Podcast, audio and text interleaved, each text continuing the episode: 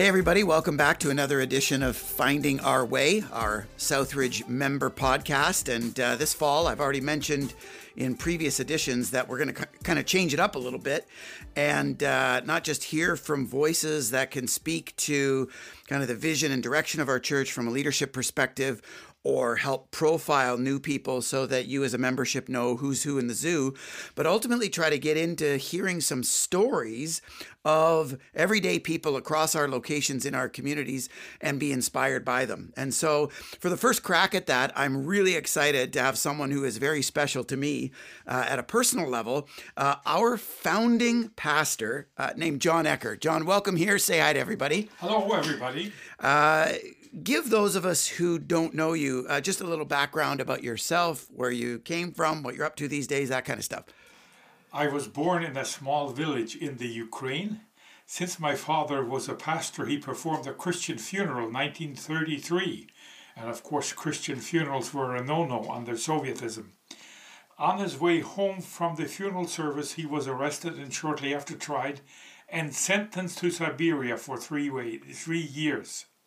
On his way to Siberia, he was taken off the train at the train station in Kharkov, where he died of hunger and dehydration. Thus, my mother was left with four children, of which I was the youngest. I was therefore destined to grow up in a single-parent home. The Second World War was a blessing for us, as it allowed us to escape communist rule. We came first to Poland, then to Germany. And then in nineteen forty-nine, we came to Canada.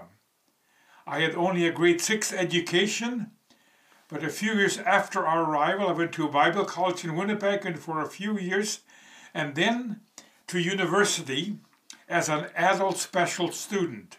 I was able to complete my university education, became a high school teacher, and eventually a school administrator. I retired from school administration in nineteen ninety-two, and from the church pastorate in nineteen ninety-six. At present, my wife and I love to cr- do a lot of cruising, and in my spare time, I'm a tour guide in the Niagara region.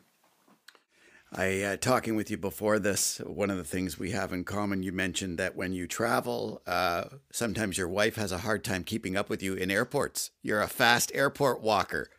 You and I need to travel together because I'm a fast airport walker too. Yes, I'm a fast walker. Oh, that's funny. Now, um, you mentioned there in, in your, and by the way, I mean, fantastic story. We could dig into so many different pieces of this, John. Um, I'm curious though, in that era when you were uh, teaching, uh, you were teaching in high school, uh, there was some conversation about uh, starting a new church. And part of the story that we want to enter into is actually kind of the, the founding narrative of the church that we are today. And so just give us a bit of perspective on the story of how people came together around those early conversations of starting a new church. Around nineteen seventy-eight, the Fairview School on ninth Street, Louth, was closed due to a declining enrollment. Someone in the Louth community suggested to one of the founding members of Fairview Louth that the school should be bought for the purposes of establishing a church.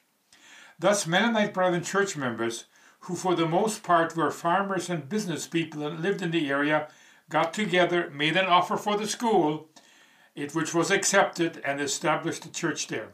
The church was called Fairview Louth to distinguish it from the Fairview Church on Geneva Street. Right, right. Um, I mean, thinking back in that era, and it's funny to hear that, you know, first things first, there was a school that was abandoned, that was purchased. I mean, that's uh, what we had then when we relocated again in Saint Catherine's, a school that was abandoned, that was purchased, renovated, and whatever, uh, used for a church. Um, in the conversations, outside of just buying that building, in the conversations of what this church would kind of be and do, Uh, what do you remember that people were hoping for or imagining in that day? Starting a new church uh, provides one with a golden opportunity through visit of how one does church. Churches tend to get frozen in time. That is, they start various programs, but over time fail to evaluate whether these programs really accomplish what they have, what they're supposed to do. The, the church set out to evaluate the programs they had been used to in their mother churches and decided to eliminate most of them except for Sunday school and make a fresh start. Um, so the operative word for the new church was change.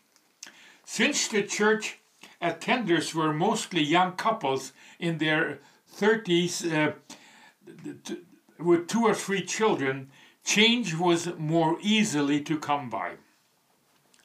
Do you remember some of the things practically that uh, in the preliminary conversations of what this church would become, uh, where you felt like you were frozen in time, that you imagined changing in this new church? What would some of those things be? The church structure was not altered too much, as we were a small group and the congregational model of church decision making was kept intact. Sunday school was maintained with the following change.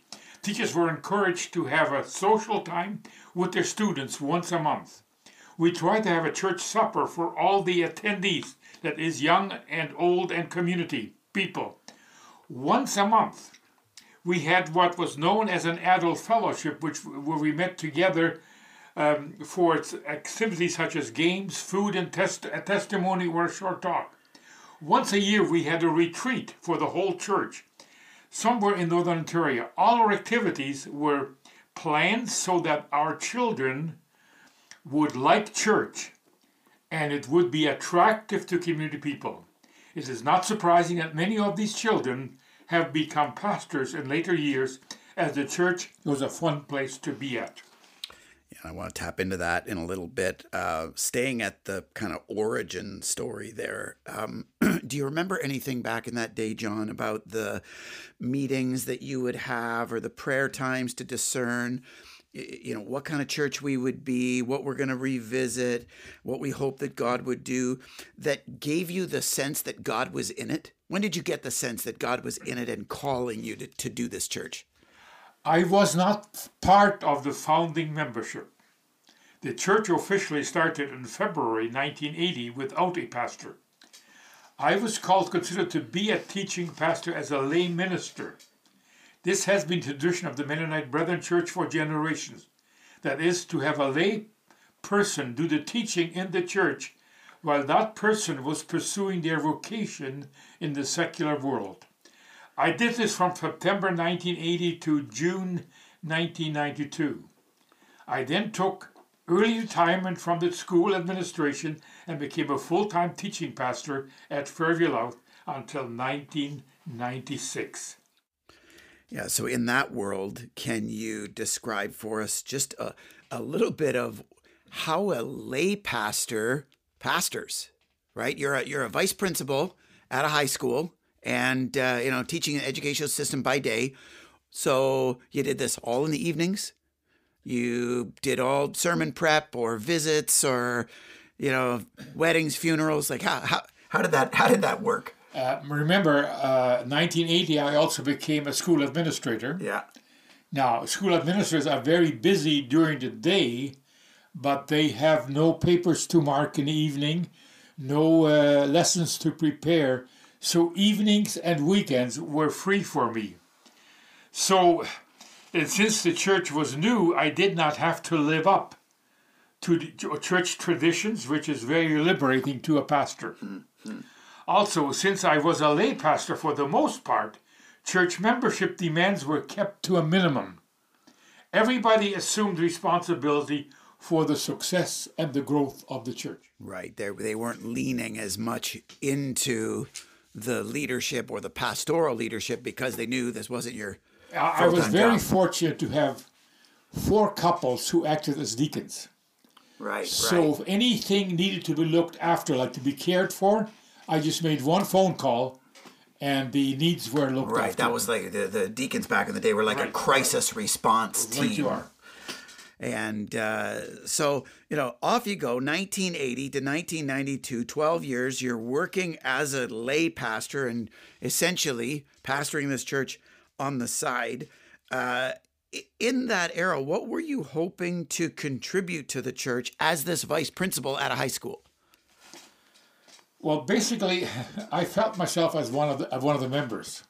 I did not feel myself as right the leader. Right. Matter of fact, I depended very heavily on the board, and I was very fortunate to have a board with strong leadership, and that helped. And um, I serious difficulties, I don't think I did encounter any. If I did, there were many, mainly of my own making or my inadequacies. We did become less denominational during that period, because the name, denominations are generally known by their many rules which tend to violate being saved by grace through faith, as the rules tend to define one's faith and one's behavior. And so we tended to move away from it. Not totally, because traditions are hard to live down, but uh, as we went on, we had less and less rules. Well, what was interesting, too, and I don't want to get into denominationalism too deep, but what, what was interesting in, in, in my understanding of that era is, in a lot of ways, the primary purposes of the denomination were the doing together of these ministry initiatives that you couldn't do alone, which even today we still wholeheartedly support, the summer camps and the the seniors' homes and Bethesda and the uh, S L C at Eden High School and things like that. You know, as those were emerging back in the day, we were hugely pro those ministries, but like you said, some of the religiosity or the the doctrinal distinctives, that that was something that it felt like we cared about less even before our time, because it distracted people from the simplicity and purity of the by grace alone, through faith alone, in Christ alone gospel, right? So um, now talk a little bit about the shift then from you becoming this lay or volunteer pastor to you becoming the first staff member. What had to happen there uh, for you to become a staff pastor of the church other than you retiring from teaching? Not really very much uh, did, okay? Um, I can't think of a plan to change the church. Change just happened.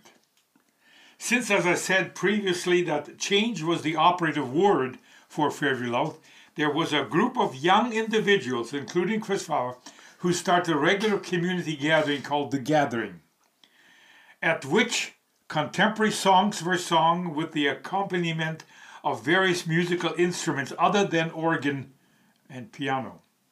At the same time, while this was going on, Fairview Louth had hired Chris as my associate. Chris became the song leader at our church services and, of course, introduced the worship band and contemporary songs, often written by Chris himself. At this point, it became my job to defend the changes Chris was introducing. One person remarked to my wife, "If these changes become part of the church, I will leave." To which my wife replied, "Since my kids like it and my grandkids like it, I am all for it." What helped in the change process, that is, from traditional to contemporary, was that we all knew Chris's tender heart, which was a huge asset. I have often remarked, had Chris been an outsider, the changes would have been stopped right there. Mm-hmm. Yeah, it's interesting to talk about that that transitional era, and I'm going to want to press into that part of the story uh, a little more deeply. But before I do, though, let's stay with the the, the era where you're still pastoring, just just to give our, our members a bit of a sense of, of your heart. Uh, John, what did you most enjoy about being a pastor? Oh, that's a good question. I know it takes a long time to think, think about, about, did I enjoy it? No, I, I know you enjoyed being a pastor. I, I, I think um, people, although that it's interesting, um, my wife always remarked, pastors are introverts. Yeah, often. And uh, so uh, sometimes the weaknesses that I experience is when I want to see a person, I would go towards that person and avoid all the others, which was a criticism for me because people said I was avoiding them. Yeah. I wasn't really, yeah. but yeah. I was too focused to see that person that I had decided I wanted to see that day and talk to. Mm. So uh, that was one of the weaknesses probably that I experienced. Mm. But um, other than that, I, I really enjoyed being a pastor. I... Preaching was good, but it put a lot of pressure on you.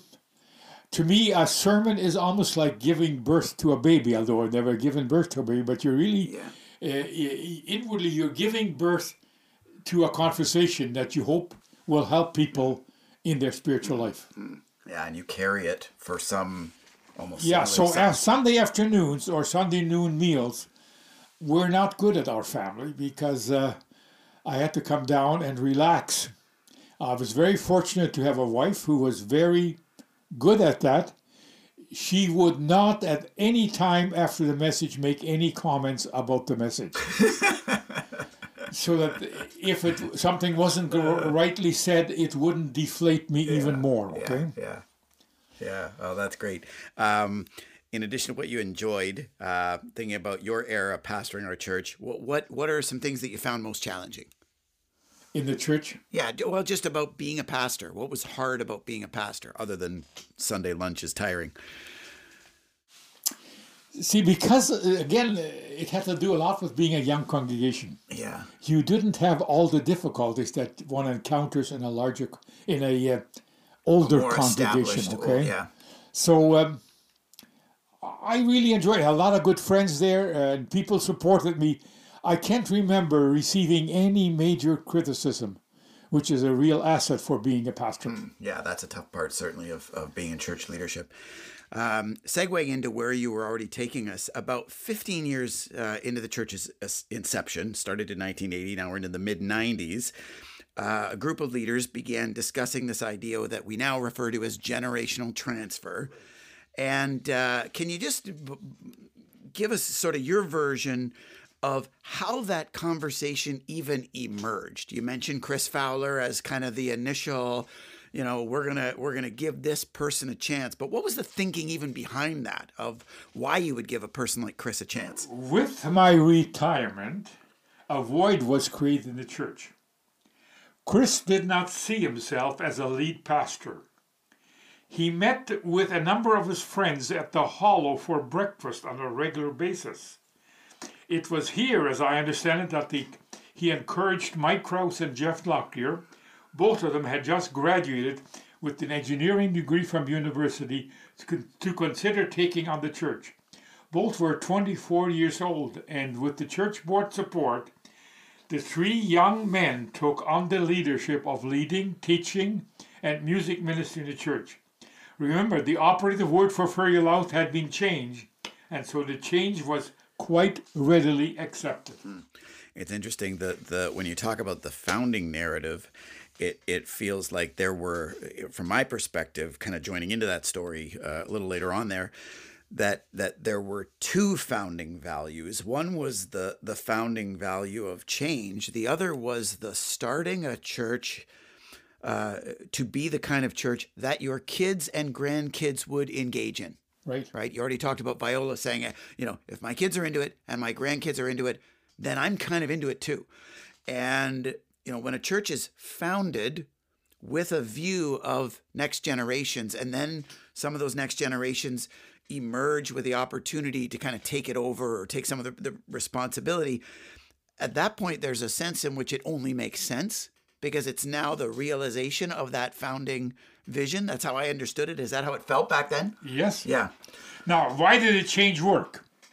Because both Mike and Jeff were excellent pulpiteers, and Jeff provided excellent leadership, while Chris continued with the contemporary music ministry. It also helped that the church board provided fairly good support for the new church team. Interesting that, uh, and I appreciate that those encouragements, but uh, interesting that that there actually was, for everyone to appreciate, there actually was an era where it was just you and Chris for a while. Oh, yes. Right? Yes. And uh, I say that because one of the most seismic changes in our church was the transition of music style. That's right. Well, that was it. They used to call it the worship wars of church. And I was never part of that. And Michael really, I mean, he was in a band, I think, at the time, but uh, as crazy as that is to imagine. But uh, that was really you and Chris navigating that yourselves. T- can you talk about that at all? How those worship wars played out in our context, in our church? Yes, uh, as I said, I had to be uh, uh, uh, support for Chris, and so I had to do a lot of counseling on the side with older members, as we said, who were not interested in the change. They did not like the new music. Yet what helped again, as I said, Chris wrote most of the songs, and I think uh, the new team, like Jeff and Mike, before they preached, at least that's my impression, they got together with Chris, and so Chris was able to write a song to match the message on Thursday night. And some of those songs brought yeah, tears, to, brought tears to your eyes. Yeah, yeah. So that really, yeah, my counseling people helped a lot, and I guess I had enough uh, goodwill that they accepted my counseling. Yeah, yeah. yeah. Now, some people, though, did leave. Uh, they would not, not accept the change. Yeah, yeah. It it and it felt like, from my perspective, in you and and in other leaders of your generation, it felt like the the focus on you know what matters most in the gospel and the biblical message of Jesus, and focusing on the why that this church was about change and was about generations and was about orientation to outsiders and things like that. I mean, these are all things that you're talking about were core to founding this that now are coming to fruition that you're trying to lean into when you're when you're shepherding people to, to embrace this. So it's just interesting to me. Well, what what helped too is because of the gathering, right? That worship. Many event. new people yeah. attended, and so people had difficulty. It's it's working, so why yeah, right, right. why, why oppose it? it? Yeah, you're seeing people baptized and things like that. Yeah. yeah. Um, Specifically, John, what, what did it take? Because this, this, in my experience, this is actually what differentiates this working from not working. It, it, it has less to do, and I know you're pointing on the second generation and what we brought to it. There's also, though, a role that the first generation plays, and I'm just wondering what it took for the founding generation to be able to release the leadership of the church to our generation. It's one thing for us to take it. What did it take for your generation to release it? Since the church grew rather la- uh, rapidly, leadership style had to change. This has come of us older members some concern, as we only knew one style of church leadership, namely congregational leadership style. That is, church membership made decisions regarding the teaching and the direction of the, the church was going. It took a few years for us older members to accept the elder board leadership style.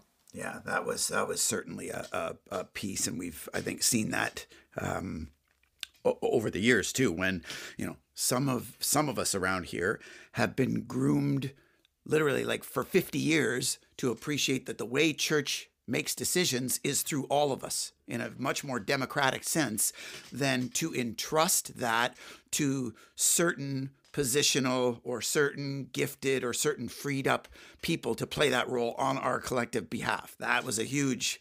And which was possible because the church was small. Yes. And to me, the realization came about two, two or three years later that in a large church, you can't work on a democratic decision-making yeah, model. Yeah. It had to be elder board led. Yeah, yeah. Uh, one, one thing that I'd like to contribute to this, and I know you're not going to say this, but... Uh, There was certainly an attitude in your generation, and I would say even specifically in you, that was essential for this to happen. Because at the end of the day, when we're talking about the shift of authority and responsibility, people like you were relinquishing power and relinquishing position and relinquishing opportunity. And that's not... That's not easy for everyone to do. I remember very vividly, you probably don't even remember this, but on one of my very first Sundays employed by the church, this is just over twenty-two years ago now, uh, in September of ninety-seven, where, where Mike and I joined that team with Chris. And uh, I was walking out of the, the room. Mike and I had those twin rooms that were our offices up on the foyer at, at uh, Fairview Louth. And, and walking out, You you did what you described earlier. You beelined, and you were beelining to me, and you had a name badge on, and it you know it had John, and it said "Here to serve," and uh, you were ushering that day, and you looked at me, and you kind of gave me the salute, and you said "Reporting for duty, boss," and I'll never forget that. because I thought, you know, how many positional leaders would look at twenty-four-year-old, you know, untrained, just grew up in the community kind of people and entrust them that joyfully with with that level of encouragement and freedom to lead. That that reporting for duty, boss, I, I've got to say this to you. I hope that one day I can usher around here and look at some other leader with my name tag on and say, reporting for duty here, boss, with as much positivity and encouragement as you did. That was pretty special. Probably because um, that's kind of my mentality. I'm not, uh, uh, I would say, self-oriented, that I got to be successful.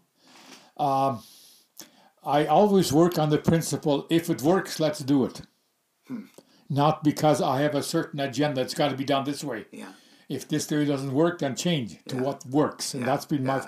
my my a more my pragmatic mental makeup. A, ma- a more pragmatic approach. That's than right. But pragmatic is good. Yeah, yeah, me yeah. too. Um, let's fast forward then and talk about, you know, you've been kind of blazing through the story, um, and talk about where we where we're at today. As you as you look at where our church is at today and consider now the almost forty-year view that, that you would have. Um, what's changed the most about our church from where it started? Um,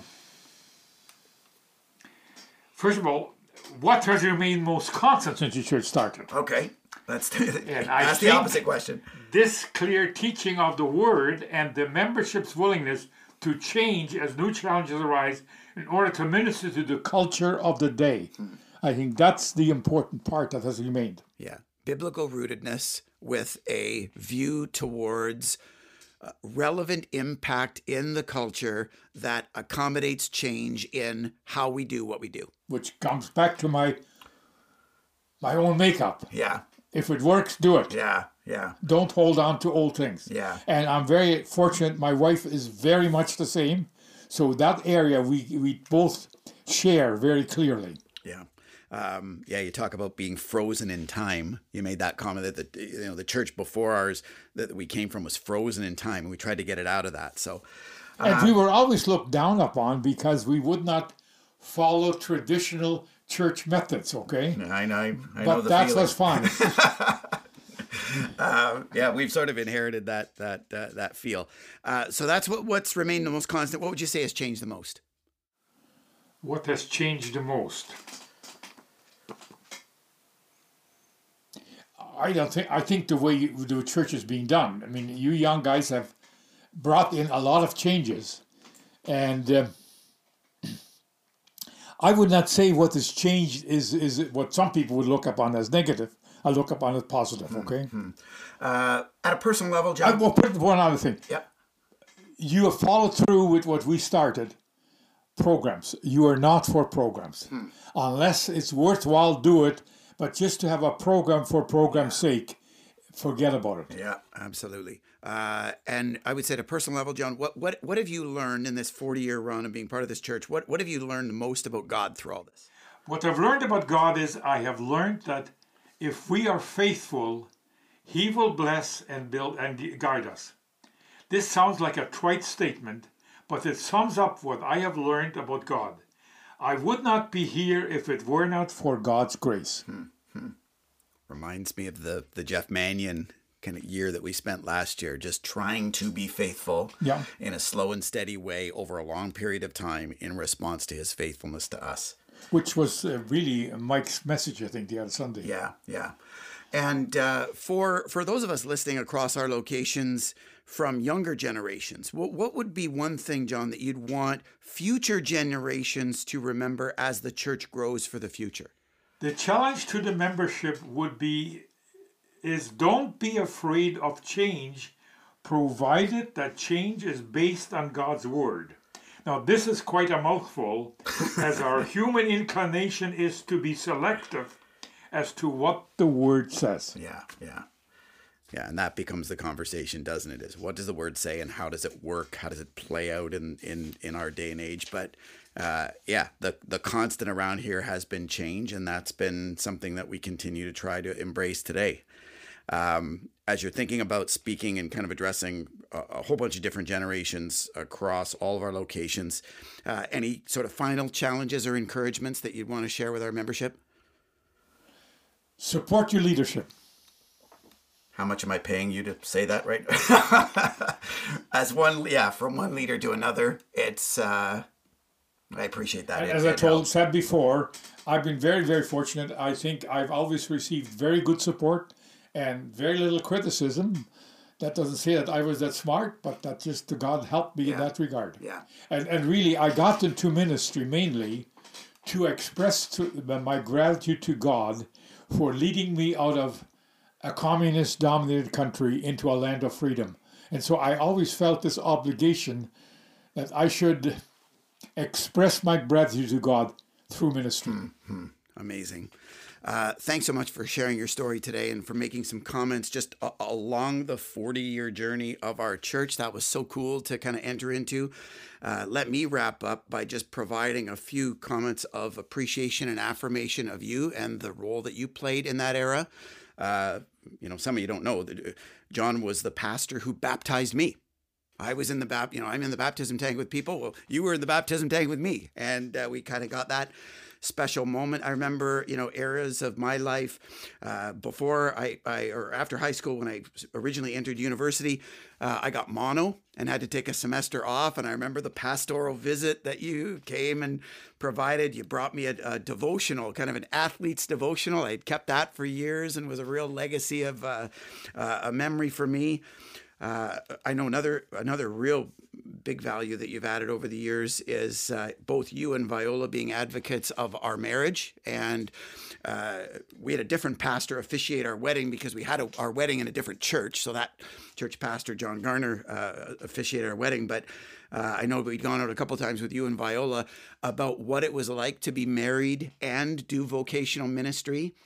There are comments, uh, even in that era, that were profusely helpful to uh, both Becky and I that I appreciate. And, you know, these days, watching some of your kids and now some of your grandkids and even some of your great-grandkids now are in our community, it's just a beautiful picture to see, imagining what was being dreamed of forty years ago to become the kind of community that would not only serve the world around it, but be a place where your kids and grandkids, and maybe not even viewed back then, but great-grandkids could be part of it. That's that's pretty cool. So I appreciate you very much and the role that you played, not just in my life personally, but the integral role that you've played in God's story around here. Blessings to you and Viola, uh, especially as you guys travel. I hope that she can keep up with you in the airport.